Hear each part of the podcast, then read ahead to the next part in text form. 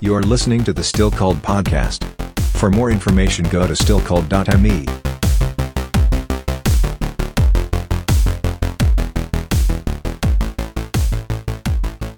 Welcome, everyone, to another podcast from me, Still Called. This is the Still Called podcast, and I have a question. Is it okay to call God Daddy?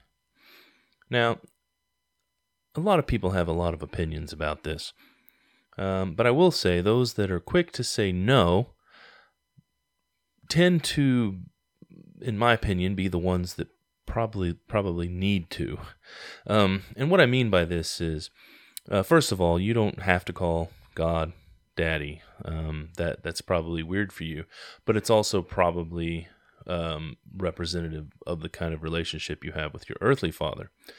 Um, often, we sort of project onto God our understanding of male fatherly relationships that we've had here on earth. And so, if you're used to the disciplinarian kind of image of God, then you're going to approach God in the sort of disciplinarian way.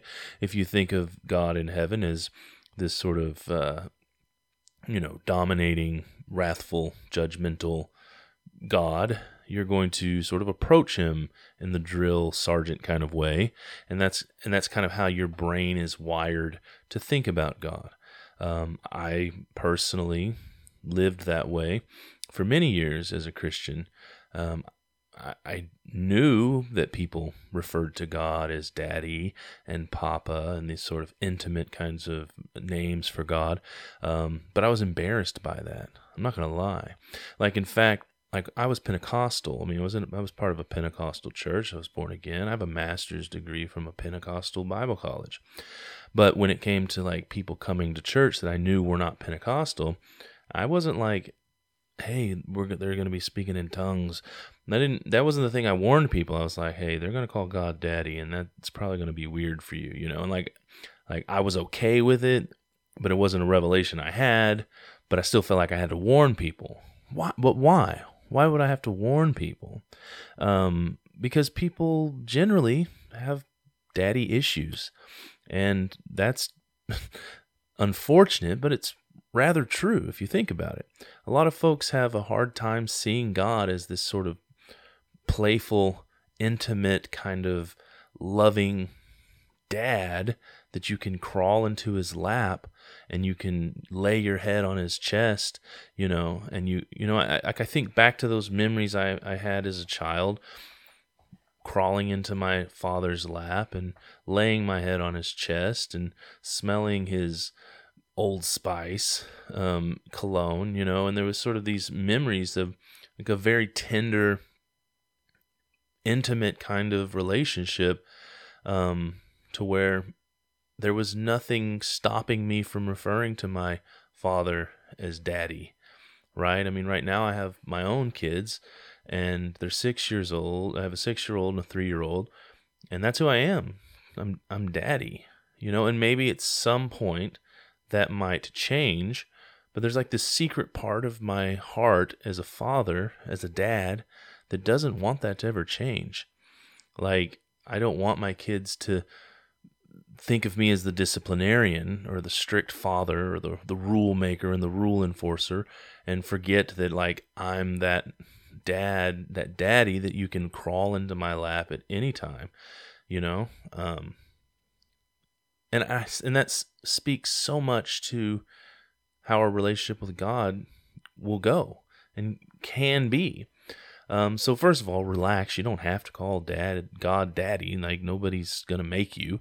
Um, but don't think that people who do are in some kind of heresy. Like, I would challenge you to humble yourself and think about what's being really said here.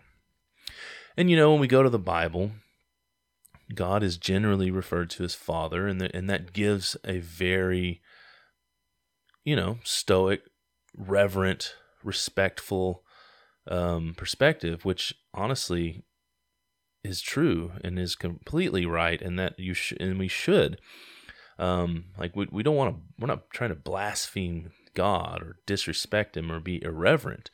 Um, but there is, I mean, a lot of biblical reality that um, you know Jesus showed that that level of intimacy with the Father.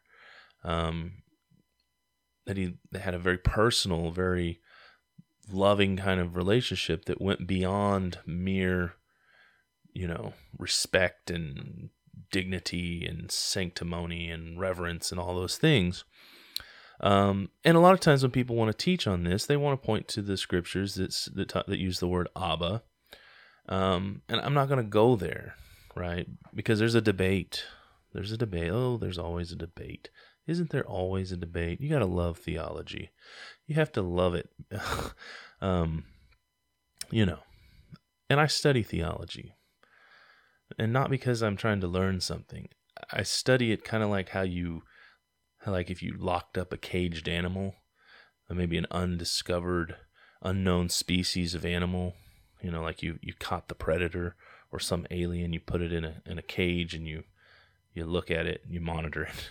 you study it, try to figure out what it's all about. That's why that's the way I, I see theology.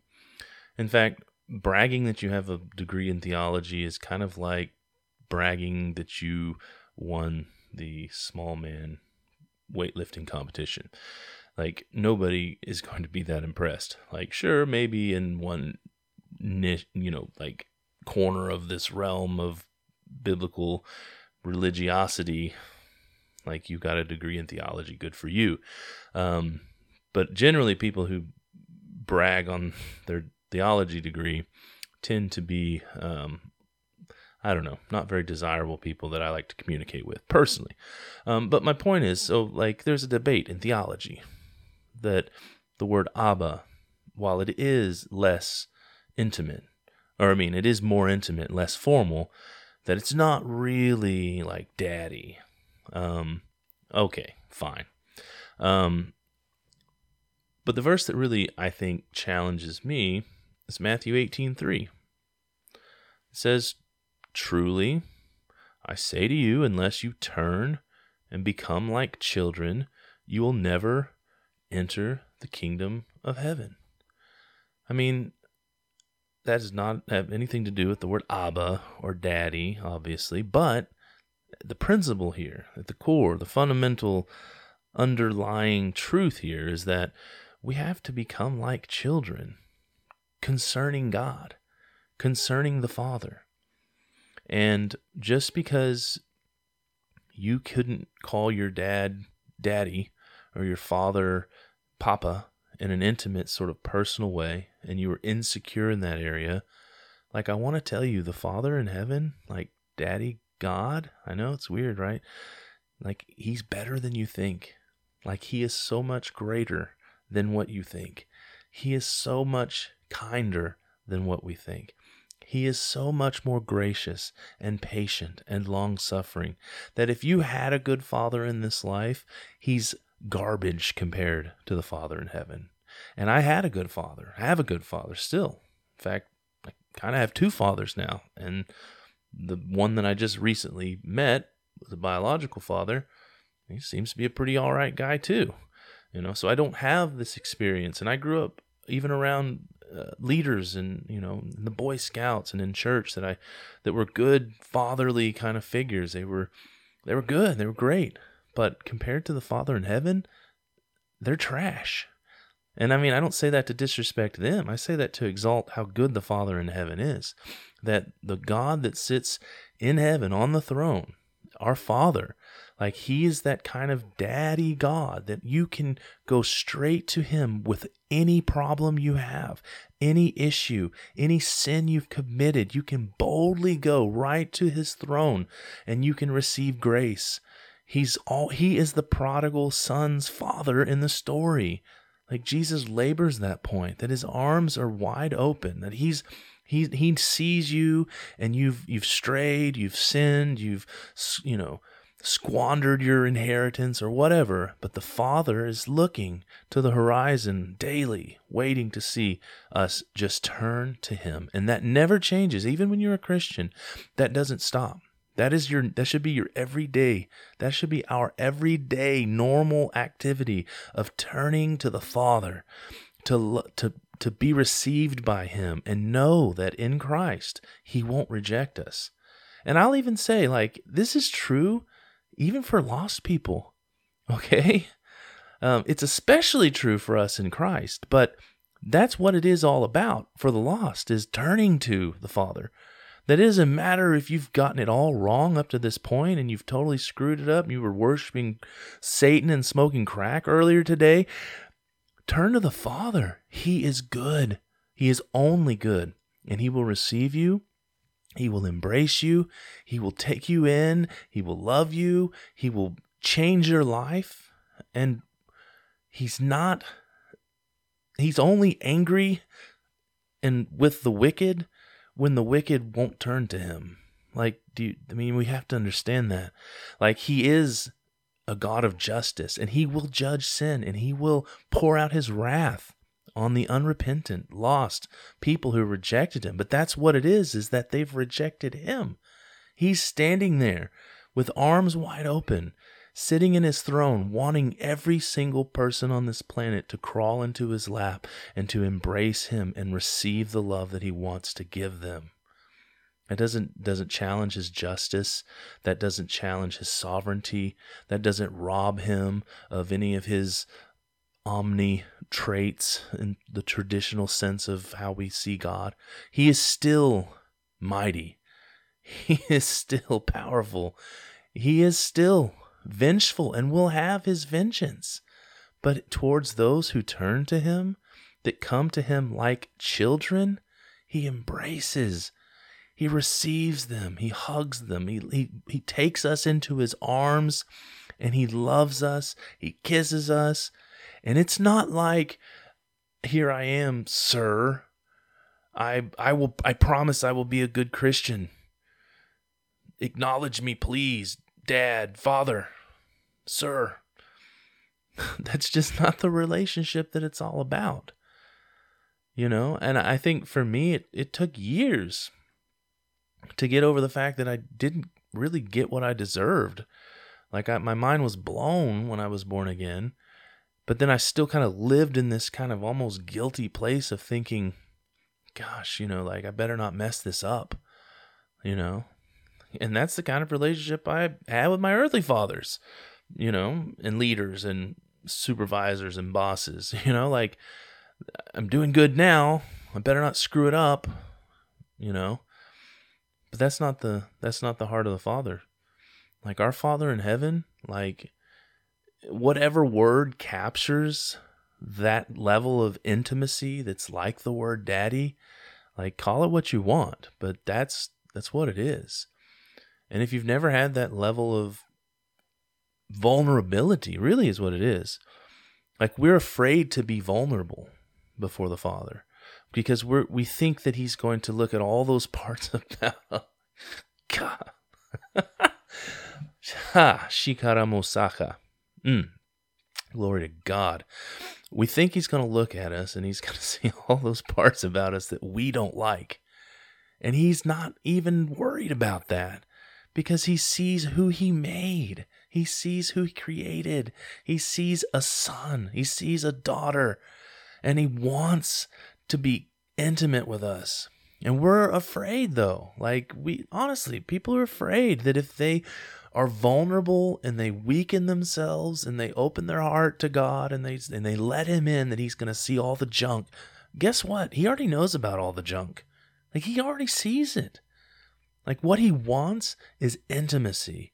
What he wants is a childlike I you know, you're the child, he's the daddy, God, he's the father, he's papa. He wants that intimacy. He loves you because he made you. He loves you and he likes you because you're his. He created you. You're the I mean, this revelation came to me when I had my own children. And you know, I mean, could can they do things that I won't like or approve of? Yeah, I mean, they probably will, they will. But that doesn't change my love for them. Like I like I want to know them. I want to be a part of their life. I want to be included in the decisions they make. You know, like the Father in heaven, he feels the same way. And so it all comes down to is God is the Father in heaven is he is he this tough, dignified, hardened, stoic, smite thee kind of deity? Or is he like our father, like our dad, like a good dad that we can go to? You know, and you may not be comfortable calling the Father in heaven daddy. But I challenge you, you know, in a personal way, get before the Lord. Have that conversation with Him.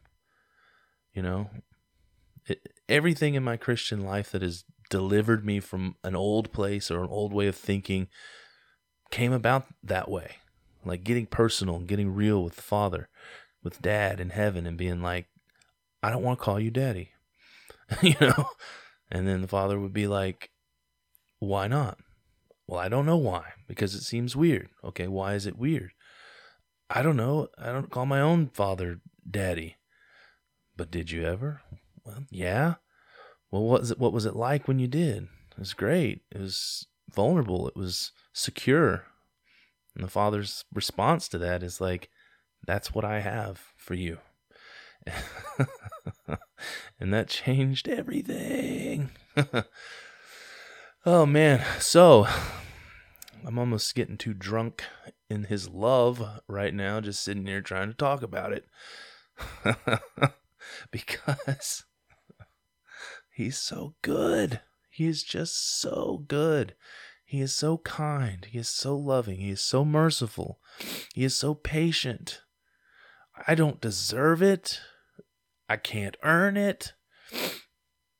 You know the song. so should we call the Father in heaven Daddy? You don't have to if you don't want to, but I guarantee you, if you can get to an authentic place where you can, it'll change your life.